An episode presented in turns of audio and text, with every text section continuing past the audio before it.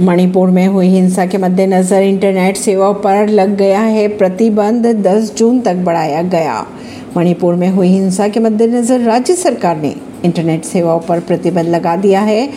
10 जून तक के लिए प्रतिबंध लगा रहेगा। यह प्रतिबंध तीन मई को लगाया गया था। गौरतलब बात यह है कि करीब एक माह पहले मणिपुर में हिंसा भड़की थी। नब्बे से अधिक लोगों की मौत की खबरें भी आई थी सामने और 300 से ज़्यादा लोग घायल हुए थे। ब्रजभूषण के यूपी स्थित घर पहुँची दिल्ली पुलिस, सहयोगियों और कर्मचारियों के बयान किए गए दर्ज। दिल्ली पुलिस ने भारतीय कुश्ती संघ के अध्यक्ष ब्रजभूषण शरण के खिलाफ यौन उत्पीड़न के आरोपों की जाँच के लिए गोंडा, यूपी में उनके आवास पर पहुंचकर कार्यरत स्टाफ व सहयोगी के बयान दर्ज किए। ब्रजभूषण पर पहलवानों की ओर से लगाए गए यौन शोषण मामले में अब तक एक सौ सैंतीस लोगों के बयान दर्ज किए जा चुके हैं।